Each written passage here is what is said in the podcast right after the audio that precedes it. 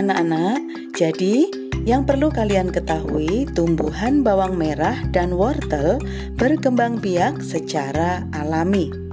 Jika bawang merah dengan umbi lapis, sedangkan wortel dengan umbi akar. Coba sebutkan tumbuhan yang berkembang biak secara alami yang kalian ketahui.